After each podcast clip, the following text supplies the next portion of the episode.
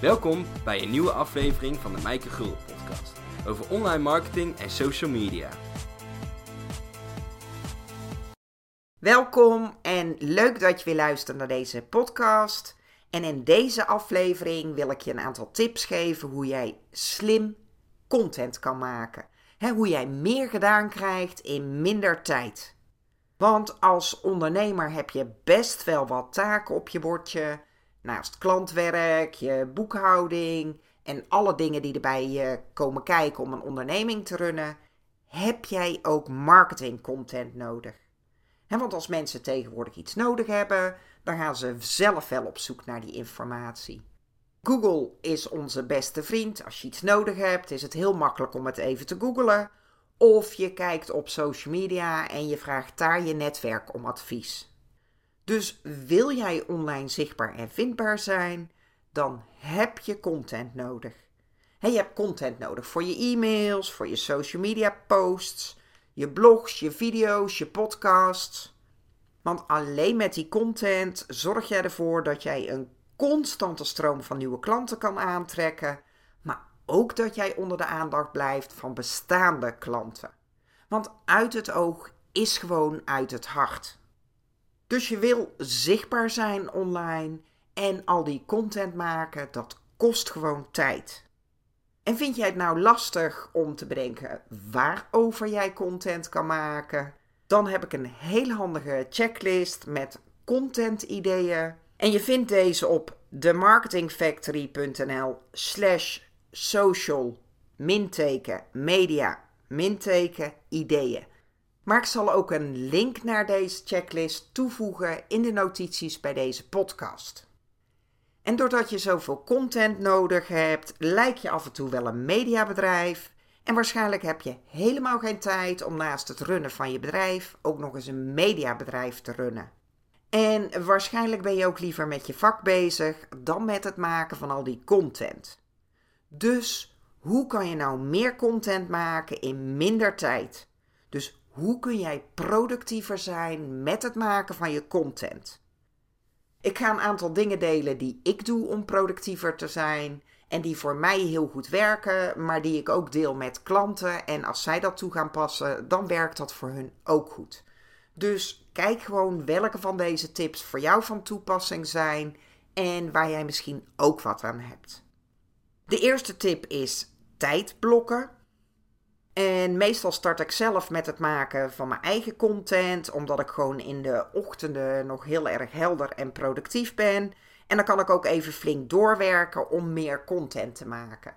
Dus als ik dan een paar uurtjes heb, dan kan ik uh, video's opnemen, dan kan ik een blog schrijven, dan kan ik een aantal e-mailtjes maken.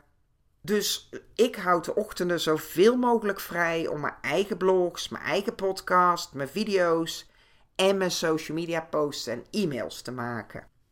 En mijn afspraken die plan ik dan zoveel mogelijk in de middag. En het is niet zo dat ik in de middag geen concentratie meer heb. Tuurlijk kan ik mijn klanten dan hartstikke goed helpen. Maar het werkt gewoon goed om een paar uur achter elkaar te blokken. En voor mij is dat dus in de ochtenden, omdat ik gewoon merk dat ik dan het beste ben met het maken van mijn content.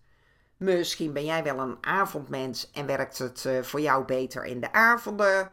Of kan je pas beginnen als de kinderen naar school zijn. Dus dan kan je het inplannen na 9 uur. Dus kijk gewoon wat voor jou een goed moment is om echt een paar uur tijd te blokken.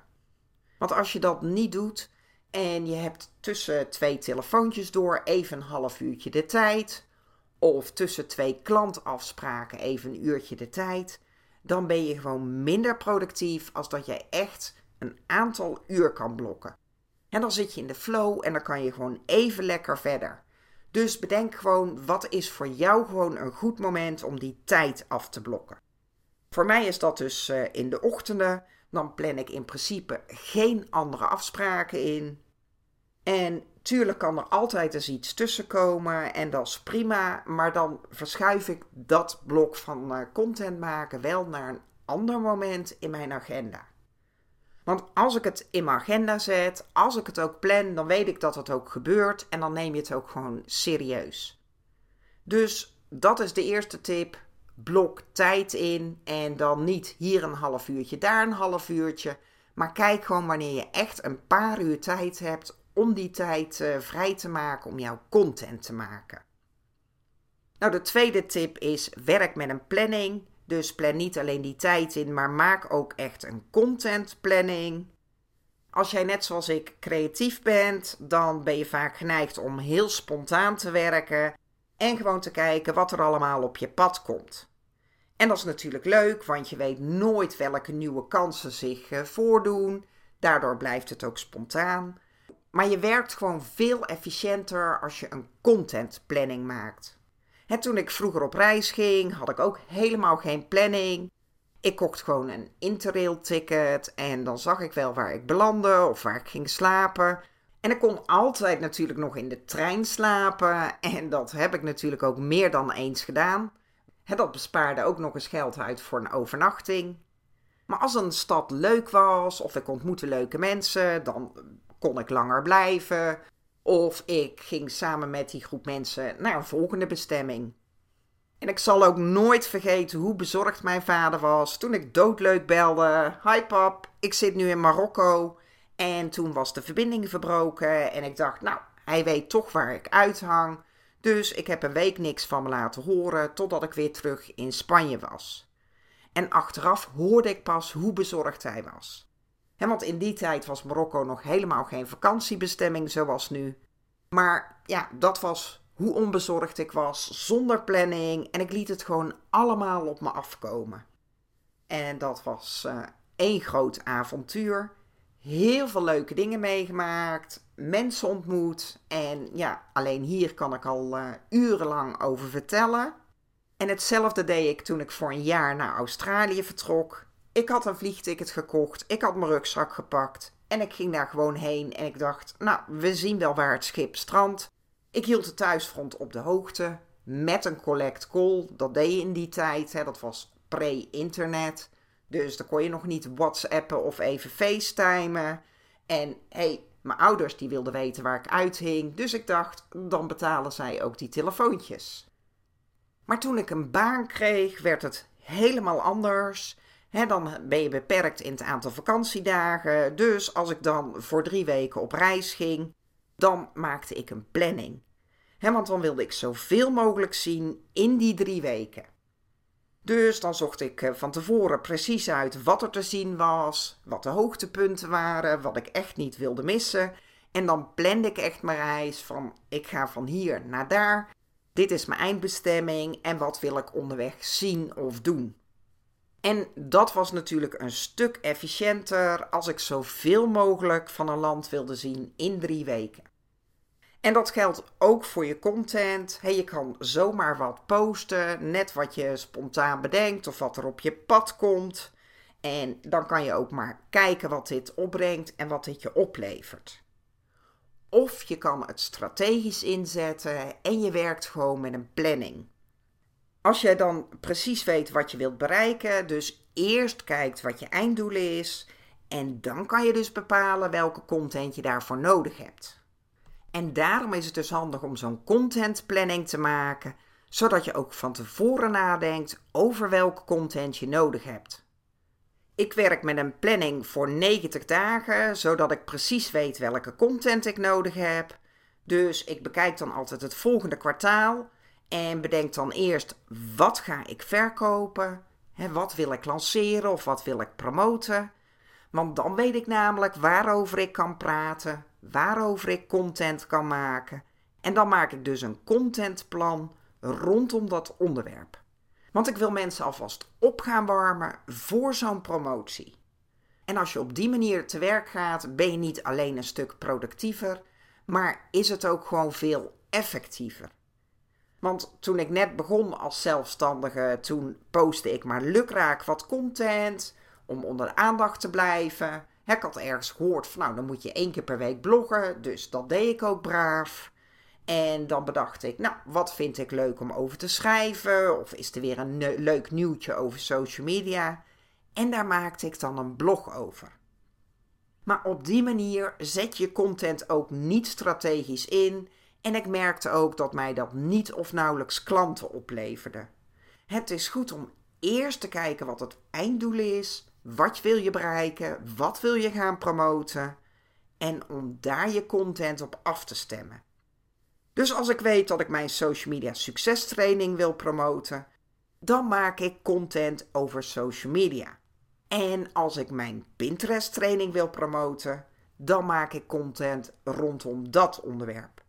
En niet alleen mijn blogs gaan er dan over en mijn podcasts, maar ook mijn e-mails en mijn social media berichten, omdat ik mensen alvast op wil warmen voor die promotie. Ik vraag mezelf dan af: wat moeten mijn potentiële klanten nog weten of waar moeten ze zich nog van bewust zijn voordat ze ook klant bij mij worden? Dus ik ga bedenken welke vragen zij nog hebben of welke bezwaren zij nog hebben en daar ga ik dan content over maken. En want als ik dan mijn Pinterest training wil promoten, dan maak ik content over waarom Pinterest zo krachtig is. Want heel veel mensen weten dat nog niet. Hè. Als ze aan social media denken, denken ze niet gelijk aan Pinterest. Ik maak dan content hoe je dat slim inzet, zodat ik ook een stukje laat zien van mijn kennis door praktische tips te delen. Want aan de ene kant wil ik mensen hiervan bewust maken, want misschien weten ze helemaal nog niet wat de kracht of het voordeel van Pinterest is. En aan de andere kant wil ik ook laten zien welke kennis ik in huis heb en waarom ik ze dus kan helpen met mijn Pinterest training. Nou, en als je dan werkt met zo'n content planning, dus je maakt gewoon inzichtelijk welke content jij wil gaan maken, dan kun jij ook je content gaan batchen. En dat is de derde tip en dat is een van de dingen die mij echt enorm geholpen heeft om een stuk productiever te zijn. want met zo'n content planning weet je dus gewoon wat er moet gebeuren en dan kun jij heel gemakkelijk vooruitwerken, maar dan kan je ook slimmer nadenken over hoe je je content maakt. Dus als ik al weet dat ik iedere week een video eh, online wil zetten, en ik heb zo'n planning, dan kan ik in plaats van iedere week die video op te nemen, kan ik gewoon in één keer vier of vijf van die video's opnemen. Ik heb dan toch alles klaarstaan om die video op te nemen. Ik heb mijn haar goed gedaan en dan zit je ook in de flow. En door je dan gewoon te focussen op dat ene ding, word je gewoon een stuk productiever dus ik plan dan gewoon een uh, opnameochtendje in en dan schiet ik gewoon vier of vijf van die video's. En dat werkt veel efficiënter dan dat ik iedere week een half uurtje in zou moeten plannen om een video op te nemen. omdat ik dan weer tijd nodig heb om alles klaar te zetten, om te kijken of de belichting goed is, om uh, mijn microfoontje aan te sluiten. Dus door je content te batchen ben je een stuk productiever, maar dat kan dus alleen maar als je zo'n content planning hebt. En een ander voordeel van zo'n content planning is dat je die content ook heel gemakkelijk kan hergebruiken. En je wil natuurlijk niet harder werken, maar wel slimmer. want je hebt genoeg content nodig, dus is het gewoon goed als je die content slim inzet en dat je daar ook optimaal gebruik van kan maken. En dat je die content als het ware helemaal uit kan wringen en dat je echt het onderste uit de kan kan halen van die content. Want dan kan je er al rekening mee houden als je die content maakt. Als je dan toch net een blog geschreven hebt, dan kan je daar ook meteen alvast een paar social media posts van maken. Of als je een video opneemt en je wil die posten op een bepaald social media kanaal en je weet dat die maximaal zoveel minuten mag duren, dan weet je ook, ik moet het of binnen die tijd houden en anders maak ik er gelijk een korte promo van. Maar wil jij meer tips over hoe jij je content goed kan voorbereiden, hoe je dat slim kan uh, recyclen? Luister dan de podcast terug waarin ik Bouke interview. En dat is uh, aflevering 61. Hoe haal je het meeste uit je online content? En ik zal ook een link naar deze podcast delen in de notities bij deze aflevering. Zo start ik meestal met het schrijven van een blog en dat is voor mij echt het uitgangspunt. Dus de inhoud van zo'n blog, die ga ik dan weer hergebruiken in mijn e-mailtjes, in mijn social media posts, in mijn podcasts en in mijn video's. Ik start dus meestal met het schrijven van een blog, want net als dat ik mijn content badge als ik video's opneem, doe ik dat eigenlijk ook voor mijn blogs. Ik heb zo'n contentplanning, dus ik weet ook gewoon welke blogs dat ik wil gaan maken. Dus ik start met het schrijven van zo'n blog. En de inhoud van dat blog, die gebruik ik weer uh, om daar ook een korte video over te maken. En die plaats ik dan op YouTube. En die video kan ik ook weer embedden in mijn blog. Maar die video kan ik ook weer delen op social media. En soms is die video te lang, dus dan kan ik die niet uh, zo posten op alle social media kanalen. En dan gebruik ik gewoon snippets. Dus korte stukjes uit zo'n video, die gebruik ik dan om te posten op social media. En daar maak ik dan een soort promo of teaser video van. Maar ik gebruik de inhoud van dat blog ook om meerdere social media posts te maken. Want als ik een blog schrijf over vijf veelgemaakte fouten op social media, dan zijn dat sowieso weer vijf berichten die ik kan posten op Twitter, vijf berichten die ik kan posten op Facebook of Instagram. je kan altijd kijken hoe je iets kan eh, belichten vanuit eh, een andere invalshoek of weer met andere bewoording of met een ander plaatje. Maar ik gebruik dus echt dat blog als uitgangspunt. Dat is eigenlijk mijn weekthema. En dat blogonderwerp, dat is ook weer de basis voor het mailtje wat ik stuur naar mijn mailinglijst. Dus zo'n blog maken kost tijd, maar dat is voor mij dan echt de basis, het uitgangspunt. En die content kan ik gewoon hergebruiken in al mijn andere marketinguitingen. En als laatste tip gebruik mijn content-ideeën. Ik noemde het al aan het begin van deze aflevering, maar ik heb een checklist met daarin 61 content-ideeën.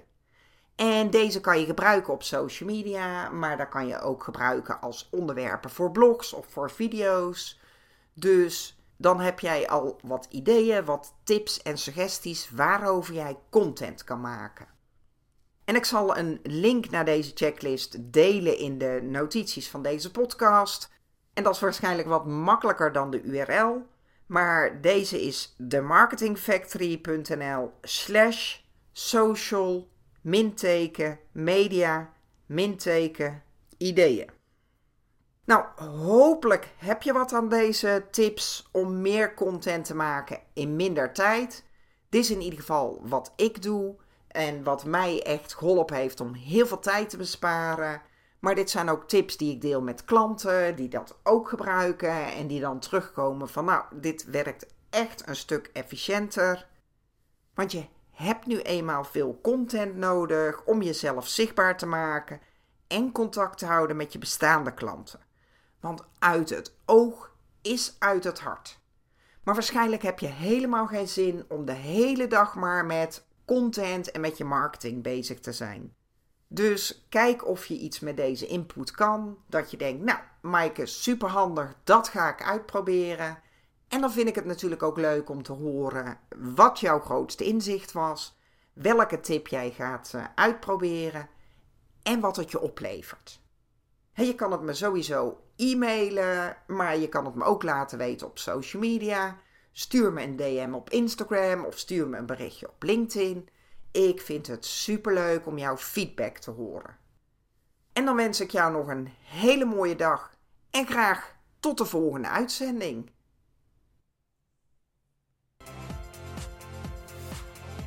Bedankt voor het luisteren naar de Mijke Gulden podcast.